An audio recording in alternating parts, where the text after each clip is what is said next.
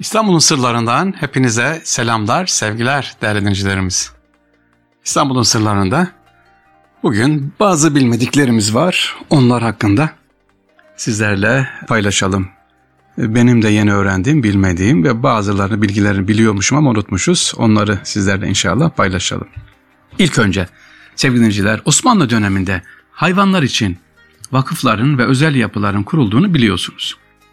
Aynı dönemde Avrupa'da hayvanlara yeterli özen gösterilmediği de bu da bir bilinen gerçek. Bizde özel hayvan hastaneleri var. Sene ne kadar? 1500 mü, 1600 mü, 1700 mü? Evet, yüzyıllar önce İstanbul'da hayvan hastaneleri var, hayvan bakım yerleri var. İstanbul'da şöyle bir ferman vardı sevgiliciler. Cuma günleri hayvanların yük taşıması yasaktı.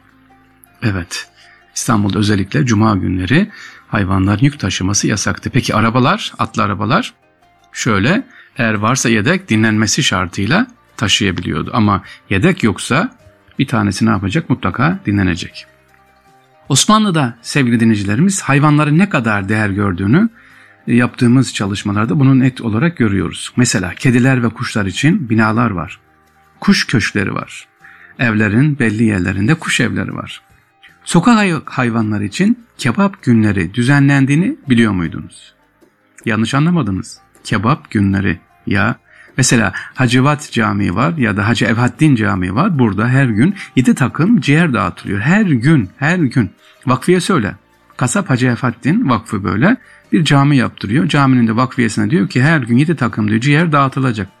E neyle dağıtılacak? Parası nerede? E ben ona göre bırakıyorum diyor efkafımı de yani e, aldığı kira gelirleri var. Bu gelirlerle diyor kedilere bakılacak o kadar. Mesela Beyazıt Vakfiyesi'nde yani bugün İstanbul Beyazıt Vak Camii'nin olduğu yerde sadece kuşların o gördüğünüz güvercinlerin beslenmesi için yılda 30 altın ayrılıyor sevgiliciler. Yemleri, bakımı için. Bursa'da Gurabey Laklakan adıyla verilen ayrıca leylek bakım evleri var. İstanbul'da yok mu? İstanbul'da hem Üsküdar'da hem de Avrupa yakasında Fatih'te leylek bakım evleri var. Neden? Uçarken ya da göçmen kuşlar işte giderken hastalanır ya da kalır. Peki İstanbul'daki, şimdi burayı dikkati dinleyelim altını çizelim. Hani bir söz vardı ya, leyleğin yuvadan attığı diye. Bazen bir şey olur çocuklar, ha ben leyleğin yuvana, yuvadan attıyım, beni zaten az seviyorsunuz derler ya. Evet leylek iki tane yumurta yumurtlar, dişi leylek eğer bir tanesi zayıfsa sevgiliciler yola gidemeyecek durumdaysa leylek onu atar. Anne leylek yavrularından bir tanesini atar. Niye atar? Ee, ya zayıftır ya e, çok yemek yiyordur, e, az yemek yiyordur, diğerini engelliyordur. Bu şekilde bir tanesini atar. E peki atılan leyleğe kim bakacak? Tabii ki vakıf bakılacak. Aşağı attı diye leylek ölüme terk edilmiyor. Gören bilen hemen onu götürüyor leylek bakım evine götürüyor. Nerede? İstanbul'da ve Üsküdar'da. İşte ecdadımız böyleydi. Leylek bakım evleri, kuş bakım evleri var. Dolmabahçe'de, Dolmabahçe Sarayı'na giderseniz sevgiliciler kuş, Üsküdar'da da kedi hastaneleri inşa edildi. Dolmabahçe Sarayı'nın hemen içinde zaten var orada görüyorsunuz gidenler. Binek hayvanlarına fazla yük yüklememek için düzenlemeler var. Özellikle eğer bir yük hayvanı var, ona fazla yük yüklenmiş, sivil müfettişleri ya da sivil güvenlikle, zabıtalarla o dönemde onları tespit ediyor ve onları hemen hayvanı anında elinden alıyor. Osmanlı'da hayvan hakları böyleydi sevgiliciler. Devam edelim Osmanlı ile ilgili, Osmanlı İstanbul'la ilgili başka ne var bilmemiz gereken? Hani çok sık duyarsınız dizi filmlerinde duyarsınız Osmanlı tokat hikayesi. Nedir bu Osmanlı tokat hikayesi? Osmanlı tokat atmak için yetiştirilen azap askerleri var. Çocuk yaşlardan itibaren eğitim alır. Bunların tek görevi tokat atmak. Ama bildiğimiz şakşuk tokat değil. Özel yetiştiriliyor. Ufak yaşlarda saraya alınan çocuklar iri yapılı ve güçlü olsunlar diye çok iyi beslenirdi. Uygun yaşa ulaştıktan sonra da her gün mermer tokatlayarak avuç içleri nasırlı ve güçlü hale getirilir. Kol kasları özel olarak geliştirilirdi. Osmanlı'daki en önemli tokatçılar ise başıbozuk delibaş adı verilen düzensiz ordu mensuplarıydı. Delibaş askerleri seferlere ve muharebelere çıkarken kefenlerini giyer, evet kefenlerini giyer, endeklerdeki yerlerini alırlardı. Düşmanı en önde karşılayan bunlardır.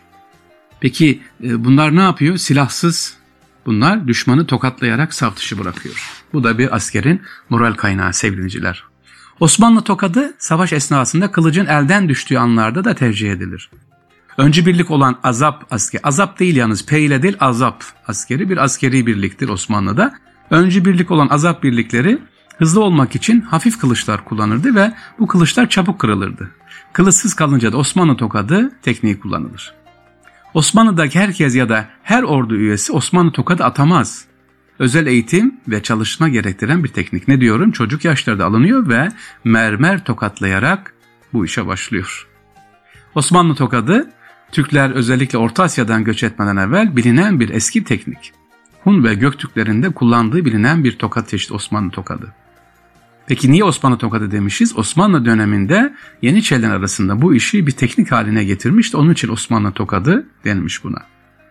Evet sevgiliciler bir diğer konumuz ise bunu da yeni öğrenmiş olduk. Osmanlı tokadı. Başka bir konumuz ise İstanbul'la ilgili sorularımız var. Neler var inşallah. Onları da yine ileriki günlerimize devam ettirelim. Osmanlı tokadını gördük ve e, özellikle İstanbul'daki hayvanlara nasıl davranacağını sizlere aktarmış olduk.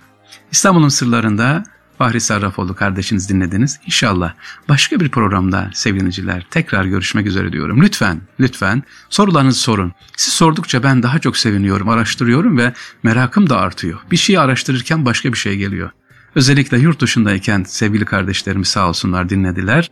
Onlardan da e, mailler geliyor, sorular geliyor. İnşallah cevaplayacağız. Lütfen soru sormaktan sevgiliciler çekinmeyelim. Allah'a emanet olun. İnşallah görüşmek üzere efendim. Esselamu Aleyküm ve Rahmetullah ve Berekat.